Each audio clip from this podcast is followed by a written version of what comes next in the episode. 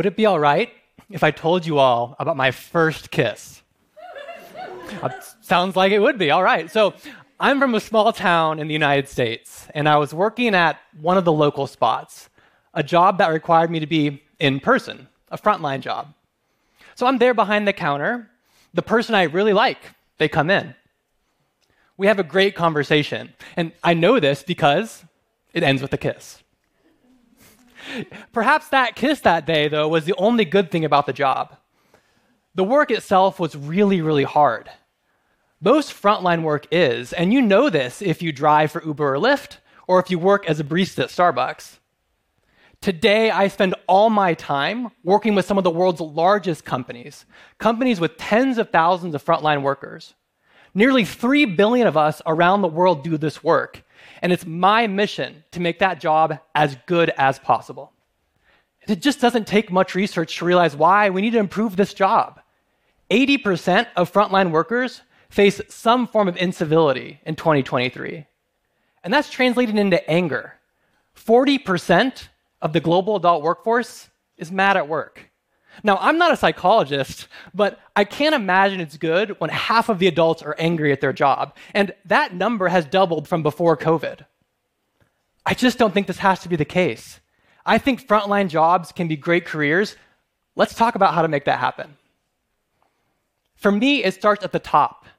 CEOs don't know what the frontline job is like, and they have got to figure it out right now.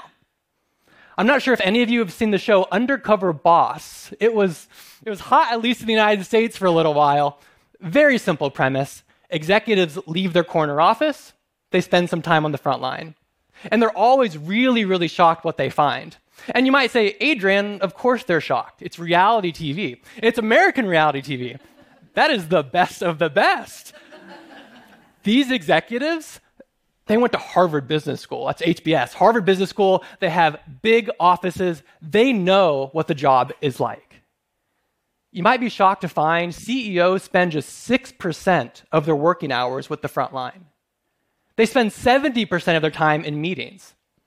I just don't believe you can actually understand the job when you spend just a few days a year seeing it. What I would like to see instead, I would like to see a CEO spend 30 days straight. That's just 8% of the year. Tons of time still for your meetings. 30 days straight, doing one shift every single day. And then spend only the money you make from that shift with no backups. After this 30 days, ask yourself can I make it? Would I want this job to be my kid's career?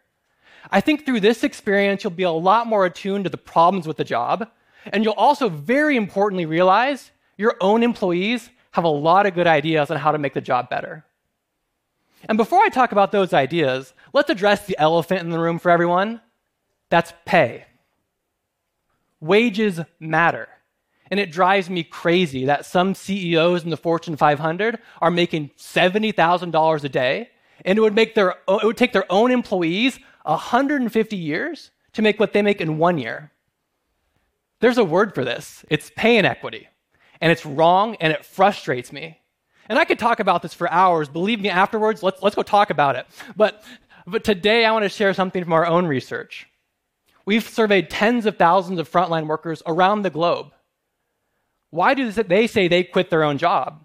They say it has to do a lot more with emotional needs than just pay alone. A really good example is a high desire for some shift flexibility. And when I bring this up with executives, I often hear shift flexibility for frontline workers, that can't happen. Their job requires them to be in person, way too expensive. I don't know if that's true. One company I worked with for a very long time, they did some super dramatic things. So, folks, buckle up those seatbelts. These are some crazy changes that they made. Hold on here. So, the first thing they did, they gave their workers a 10 minute buffer in the morning so they could drop their kids off on time. I know, crazy, right? Like my mind was blown when this, this came up as an idea. But it gets crazier. The second thing they did, they got rid of their point system. Essentially, there's an attendance policy system at most manufacturing plants still around the world. If you're late to work or don't show up, you get a little check mark by your name, just like in kindergarten. And it's public, people can see this. They said, let's get rid of that. Like, good idea. The last thing they did, the third thing they did, and this is like the moonshot idea, like next gen AI sort of thing. The thing they decided to do, they let their workers end their shifts on time. You work nine to five, you get to leave at five. It's crazy stuff. Obviously, I'm kidding, like, this is clearly a joke. But these small changes, very few companies are doing it, and the results speak for themselves. At some of these plants, turnover is down 50%. There's a 40% reduction in overtime hours, and there's actually more perfect attendance than ever. Another company we worked with for a long time, we come in and we see people are getting hurt a lot, like physically injured on the job. And we quickly realize the personal protective gear that's issued to employees, it's made for only one body type.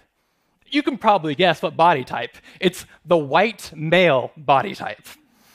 And we say, that's not very smart. So let's get safety gear that fits multiple body types. And that, along with a couple other very small changes, safety incidents were down 40%.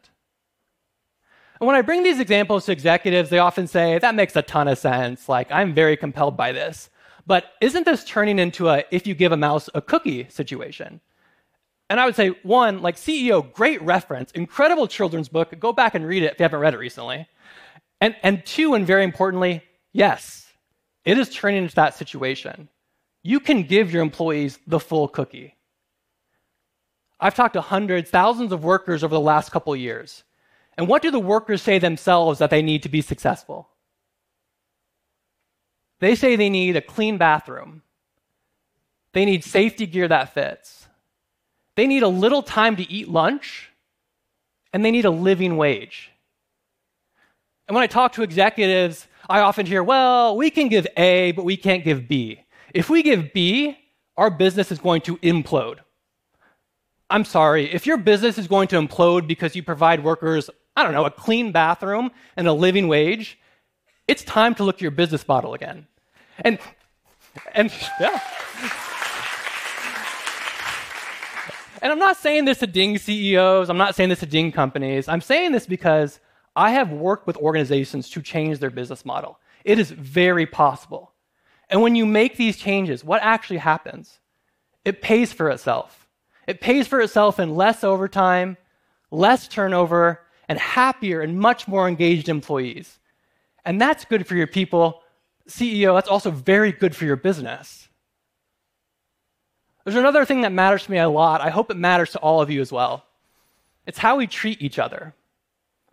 Now, I'm not saying you have to wander the world as your own version of the world's best optimist, Ted Lasso. You can do that. That would be great. More Teds in the world, net positive for the world. You're allowed to be mad if the brand provides you a bad experience. That is okay. But before you get mad at the worker in front of you, I want you to ask yourself why did this breakdown in experience happen? Because I think these experiences they go bad from decisions way above workers' pay grade. Let me, let me talk a little bit about how workers themselves are mandated to treat all of us as customers. There are these handbooks workers are given on day one and they are filled with rules that employees must follow to provide us good customer service. Let me give you some examples. At some fast food chains, uh, employees are told if they see somebody sitting by themselves for 10 minutes or so, to go check in on them. At some retail stores, you must solemnly, this is written down, solemnly swear if someone comes within 10 feet of you, you'll make eye contact, you'll smile at them, you'll ask if you can help with anything. And the, my favorite rules I've seen recently some airlines, they mandate how to treat your dog as a customer on a plane. And this includes all types of dogs big, small, barking, anxious. There are rules the flight attendants must follow. I've seen this stuff, I've asked workers about it. I asked about it on Reddit a couple weeks ago, and on Reddit, the front line comes out in full force. So go have a look after this. the point is, somebody took the time to write down these rules, and mandated the employees follow them. We also can follow a set of rules in what I will call the handbook of humanity. And I know we can follow these rules. Let me, let me tell you why. There's this restaurant called the Restaurant of Mistaken Orders. I'm not sure if you've heard of it. It's based in Tokyo, Japan. Almost all the employees there have dementia. It's a really interesting idea in a country where one in five or so people will be affected by dementia in the next couple years. The restaurant's trying to raise awareness.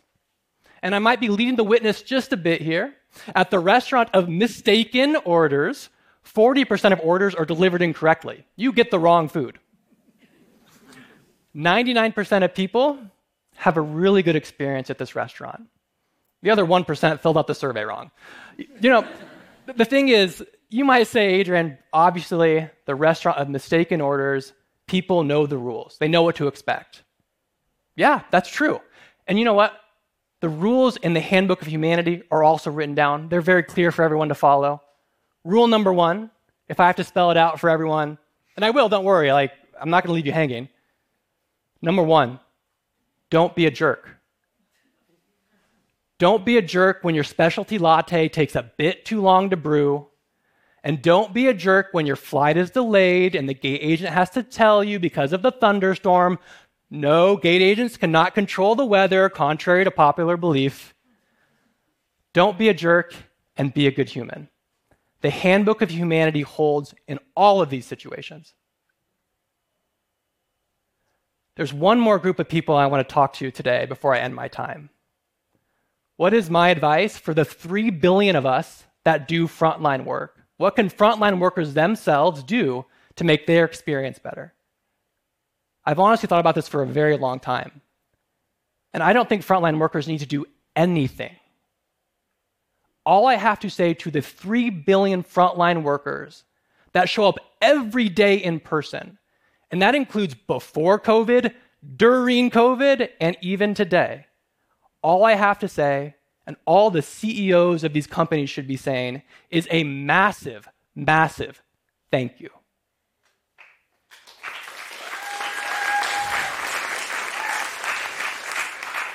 You should not have to ask for basic human decency, comfortable working conditions, and a living wage.